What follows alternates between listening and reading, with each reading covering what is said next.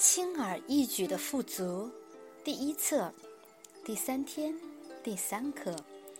我觉察我看到了什么？今天我觉察我在注视什么，留意什么？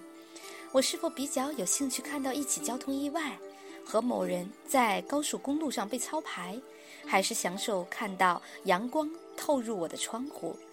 我是不是因为看着别人争吵而体验到的强烈情绪，多过于看着小孩安睡而产生的感动？我是对新闻里的枪战和暴力感兴趣，还是留意人们手牵手表达喜悦之情？当我领会到我可以选择将目光投向哪里时，我会选择只看正面的事情。我所看到的一切影响我的心灵。而正是我的心灵创造我外在的世界。今天，我觉察我看到了什么。导读文章，重温伤痛的经历。选择喜悦还是恐惧？今日功课：捐出一些金钱，不是因为受惠者值得这些捐赠。祝福他，留意你的感受。肯定语句。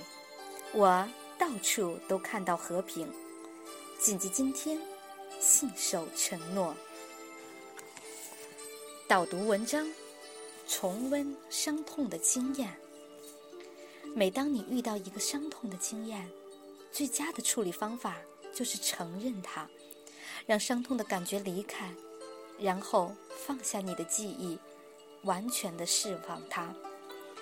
当然。假我不想让你放下任何伤痛的经验，假我的力量来自再次体验过去，所以假我希望你重复又重复的经历伤痛。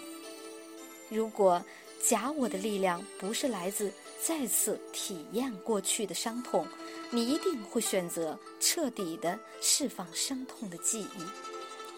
每一次当你听从假我。向其他人描述或解释过去的事情是如何发生，或者为什么会发生时，你就会重新创造那经验，并把它引发出来，还好让你可以再次去感受。除非你真的希望重温伤痛的经验，否则你一定要放下它。导读文章，选择喜悦。还是恐惧？你生命中是充满喜悦和笑声，还是充满恐惧和愤怒？你喜欢看开心的电影，或聆听他人分享奇迹，还是会留意可怕的故事和关于灾害的新闻？如果你可以留意这些选择，看看吸引你的是什么，你便会知道什么。创造了你周围的世界。